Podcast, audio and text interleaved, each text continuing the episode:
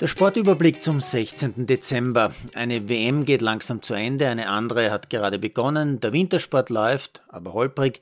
Und noch siebenmal schlafen, dann feiern wir den ersten Weihnachtsfeiertag. Seit äh, Donnerstagabend läuft sie also wieder die Darts-WM im legendären Alley Pally Alexandra Palace von London. Preisgeld 2,9 Millionen.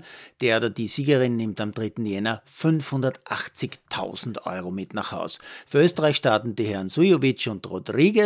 Besonders spannend finde ich das Antreten der erst 18-jährigen Bo Graves. Die junge Dame aus Yorkshire gilt seit ihrem zwölften Lebensjahr als Wunderkind des Darts, hätte während der Pandemie angeblich Dartitis gehabt. Ja, das gibt es angeblich wirklich. Eine, ein psychischer Zustand, der das Abwerfen der Pfeile angeblich verhindert.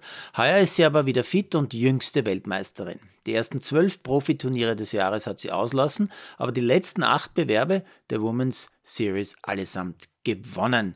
Sie spielt, spielt, allerdings erst heute spät in der Nacht. Die Dartspieler und die Fußballerinnen werden mich am frühen Abend ziemlich unter Druck setzen, habe ich mir gedacht, weil sie gleichzeitig spielen. Aber um 18.45 hat zwar das Champions League-Duell AS Roma gegen St. Pölten begonnen, ist aber nach ein paar Pässen wegen Unbespielbarkeit des überfluteten Rasens gleich wieder abgebrochen worden. Und Darts mit Roby John Rodriguez bei seinem ersten Match der Darts-WM hat auch nicht um 19 Uhr, sondern erst um 20 Uhr begonnen. Und dann war es also doch wieder gleichzeitig, weil die Damen um 20.15 Uhr in Rom dann doch spielen konnten. Das Match beginnt allerdings bei Spielminute 7 und Einwurf Rom. Das Wasser ist fast abgeronnen. Zu dieser Zeit wirft Rodriguez gerade seine letzten Aufwärmdarts und die Fans, die grölen. St. Pölten hat die erste große Torchance im Spiel nach 20 Minuten. Matthäa Zwer aus rund 25 Metern leider knapp übers Tor. Rom macht leider nach einer halben Stunde das erste Tor und hat auch die besseren Chancen. Nach der Pause schüttet's wieder. Rom bleibt stärker. St. Pölten erst nach 80 Minuten, aber da mit einer Riesenchance. Aber leider im direkten Konter 0-2 und dann 0-3, 0-4, 0-5. Vier Tore in sechs Minuten gegen St. Pölten. Die St. Pöltenerinnen können einem wirklich leid. Aber aus Respekt vor der Champions League-Leistung insgesamt werde ich mir am 22. das letzte, das bedeutungslose Match gegen Wolfsburg noch live in St. Pölten geben. Roby John Rodriguez, der 28-jährige Wiener mit philippinischen Wurzeln, hat in der ersten Runde im Early Pally ausgerechnet einen Philippinen zum Gegner. Ein gewisser Lawrence Ilagan. Rodriguez beginnt gut, aber das erste Set geht an den Gegner. Und auch das zweite gewinnt der Mann von den Philippinen, obwohl Roby den ersten 180 Data wirft. Im dritten Set schafft er ein Break und gleich dann sogar das 2 zu 2.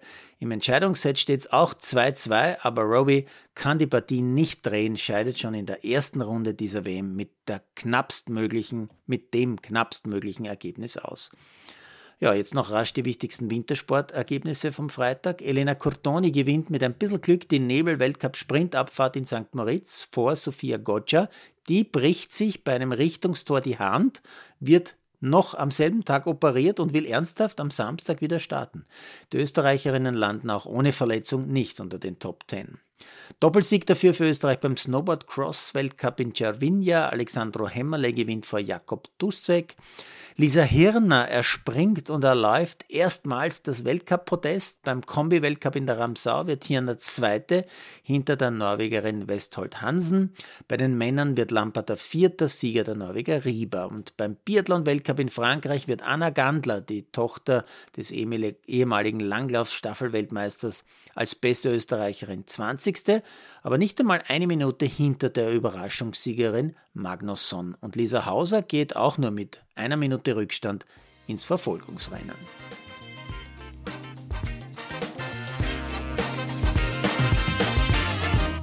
Produziert von Malderino Chiesens.